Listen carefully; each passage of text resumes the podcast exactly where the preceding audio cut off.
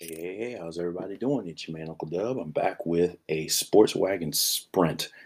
So much going on. And of course, in the wake of, this year and all of the madness that's gone on, this year is slowly grinding to the end. I mean, it seems like 2020, for as trash as it has been, it seems like it just wants to hold on until the last absolute second. So tomorrow's October 1st. So we're, getting closer to the end of the year.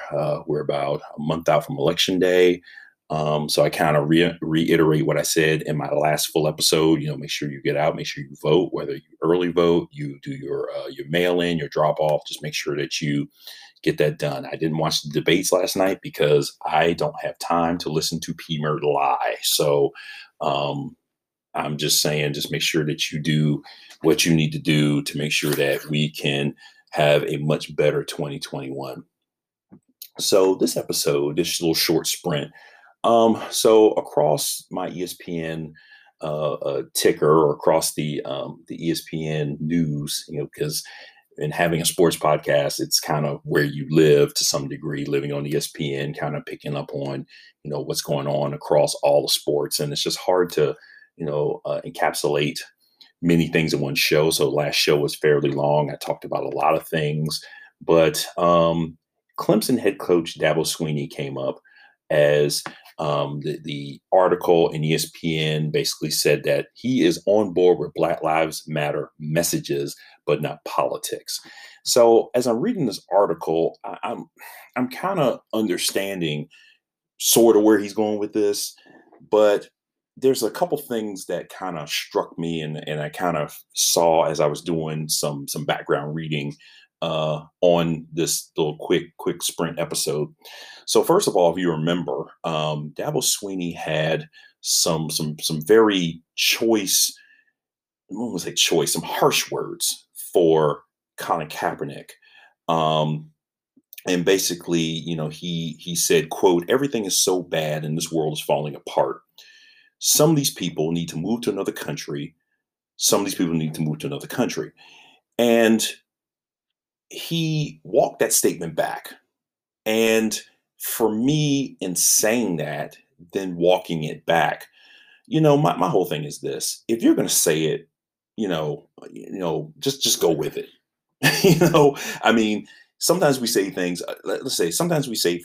and we say it in a moment where maybe we're not on, we're not lucid, and we say it out of anger, or we say it just in the heat of the moment. And then you can come back and say, well, what? I wasn't really focused on thinking about what I was saying. In this case, he's in a press conference, doing a presser, and, as being a football coach, you get questions about everything. And of course, I find it odd that a journalist would ask a college football coach what he thinks about what's happening in the pros. Okay, I'm not a journalist, but nevertheless, the question was out there. He said how he felt. Now, it's not like he was, in some fit of anger, or he was not lucid or whatever, and he just said what he said. My whole thing is, put your name on it. I think Herman Edwards said that, if you said it, don't walk it back. Put your name on it. So now it seems as if whenever these issues come up, he gets these questions. And in doing some of the background reading, I found this article from the Post and Courier. I believe that's in Charleston. And looking up, more information about this particular issue, the latest coming out of Clemson.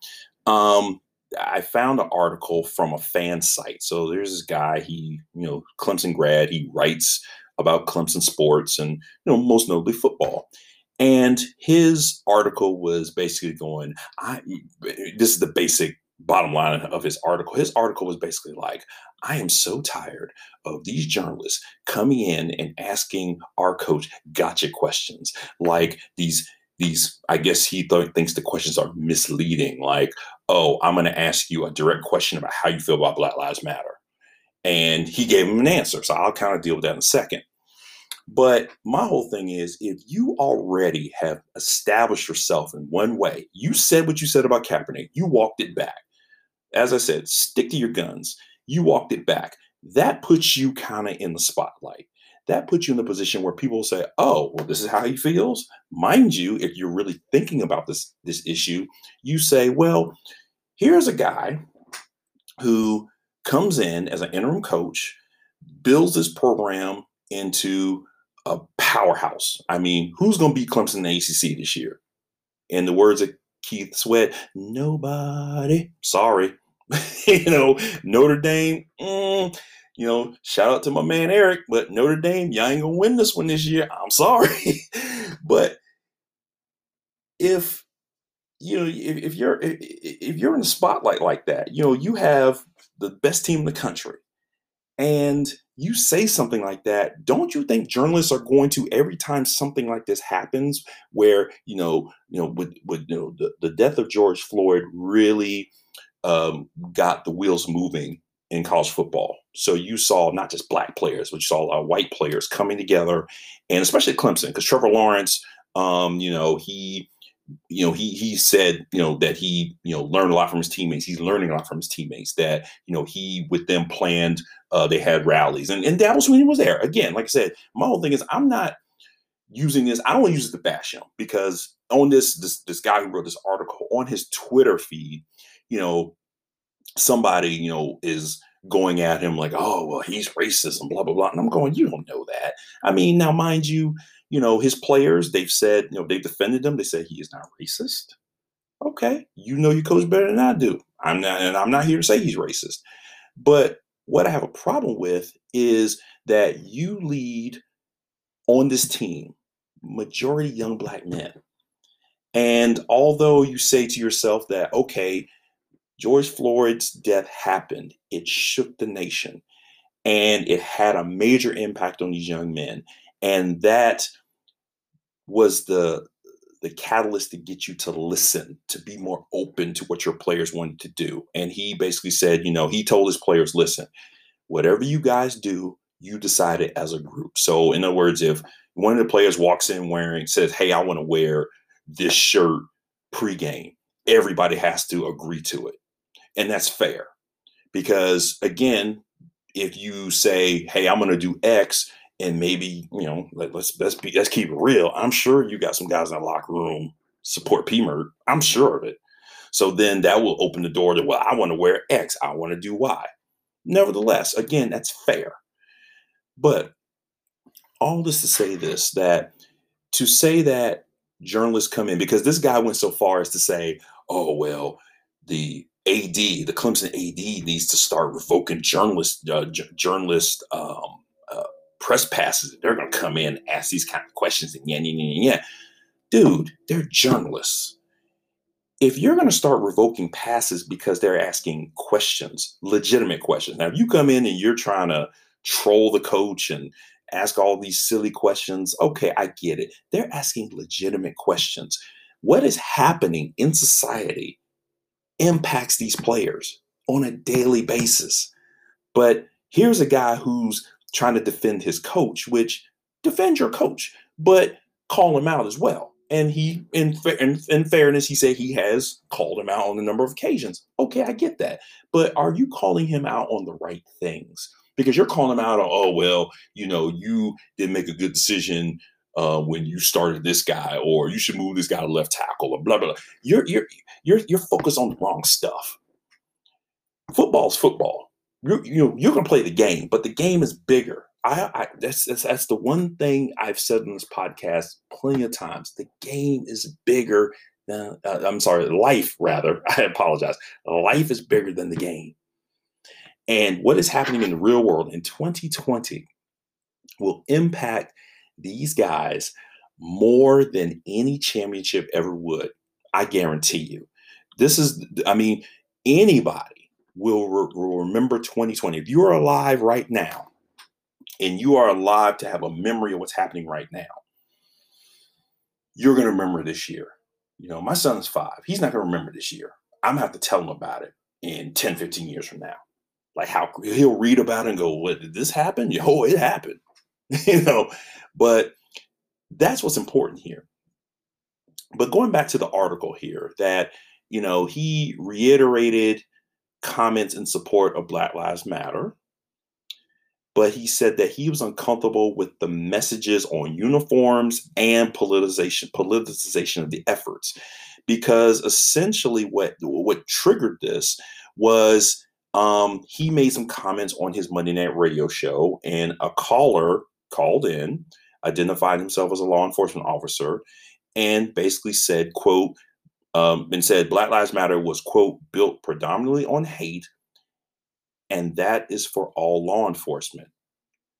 I just wish, and the love and equality stickers and all that is just great, but I wish you guys would rethink the BLM stickers and kind of look deep into what that group is and think about the rest of your fan base who are law-abiding Christian Americans, end quote. So to me, that says it all, because this is what these players are up against. I think I've said it here before that, you know, these guys go to play football for this coach. He has a platform. His platform primarily is football. He's a Christian man. Okay. No problem with that either. But sometimes I get this feeling, and again, this is just my feeling. I'm not saying this is true, but I get this feeling that he's one of those, he says all these good things. They make you feel good. But at the end of the day, outside of, you know, supporting his players, he was at one of the rallies that they had on campus, and he spoke. But at the end of the day, is he really putting the weight behind these things that are necessary to counter this kind of talk? In other words, at what point is he going to kind of stand up and say, listen, I understand your fears, or better yet, me personally, I don't understand that position, because I would like for somebody to explain to me that comment without the help of any type of news organization talking point, any type of political talking point, because by in and of itself, when you say Black Lives Matter and you're on the opposite of that thinking, what do you think we're trying to say? I mean, do you really believe that anyone is sitting here thinking that, saying truly that Black Lives Matter more than other lives? You think people are saying that? Do you believe, you know, if you're in that all lives matter crowd, well, call me crazy, and I'm no philosophical, logical, you know, I didn't major in logic in college, but if you say that all lives matter, but you can't support Black Lives Matter, then I guess all lives don't really matter now, do they? I mean, come on, let's be smart about this.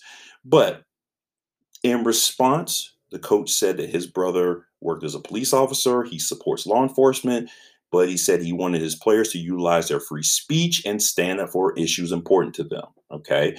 So, but the other thing that he added to that was that he's said that, quote, I'm on board with a lot of the messages, but I'm not on board with political organizations. So again, here's that narrative that BLM is an organization, but yet what they want is for equality. This is not, oh, you know, BLM is going to go out and we're going to beat up some people. No, because there are plenty of organizations. So this Leo who called into that show, I'm sure that they are very vocal, as you've heard from his comments. They're very vocal about how they feel about BLM. But you ask them about the Proud Boys, you ask them about the KKK, I bet you they get real silent, or they're not gonna have a lot to say, or they'll try to, push it off. But the differences here are clear, that we have an organization that is trying to get equality versus organizations that don't want that, organizations that would rather use violent means to get their ends. So, you know, Coach Swinney basically feels like that, you know, putting, you know, stickers on, on jerseys and stuff like that. He's, he felt a little, some kind of way about that. But at the end of his comments, he basically said that, quote, anyone who doesn't believe Black Lives Matter, you should look into your soul. Now, if anything, to kind of encompass this conversation, I feel like that, yes, that encompasses what needs to be said here. Because again, he's deeply religious and Christian, and that's great. But I feel like he's going to kind of catch a lot of this type of what the guy quote as gotcha questioning for a long time, simply because of the position he put out there a long time ago, and he had to walk it back. So, my whole thing is this. Like I said, I think half of the statement I agree with, that his learning from his players, talking to his players, encouraging them to talk, supporting them, that's great. That is positively using your platform. But at the same time, to kind of go into the whole, well, I'm a little wary of the political aspects. It's just like the political aspects aren't that deep. It's not like we're saying, we're for this versus that. The main thing here is equality. We want equality. That's all it is. We want these young men who go to play for you at your school in a college town in the Deep South. We want them to go there to not feel like they have to change who they are in order to fit in, or they have to act a certain way in order not to be harassed by the police, or even when they're home, or even when they're on the road, or even, wherever they are, someone is going to perceive them as a threat. So that is the thing that we don't want. We don't want to be perceived as a threat. We are not a threat. So that's kind of the bottom line here. Like, I feel like, he kind of walked himself into this in kind of getting the quote gotcha questions because of that comment about Colin Kaepernick. He could have easily just said, well, I don't know if, it's appropriate for me to comment on that because, it's pro-am college, whatever. Now, that could have opened up a whole nother can of worms, because then he could have gotten some backlash from people who wanted him to say something. But I feel for him, because it's hard to be in that position that, you have to say things and you kind of have to toe a line, and, you've got players and fans and alumni and administration. Everyone's looking at you because you're that guy. You've brought so much to this university, and now you kind of have to, I guess it's a situation where he probably wishes he could stick to football. But imagine if we actually lived in a world where equality is the order of the day, and somebody like LeBron James or Dabo Swinney could just focus on sports. Appreciate your time. Thank you for listening. Hit me up on Twitter. It's Uncle Dub, ITSUNCLE_DUB. I almost messed that up. I think I did mess it up one time, but hit me up on Twitter. Comments, questions, let me know. See you.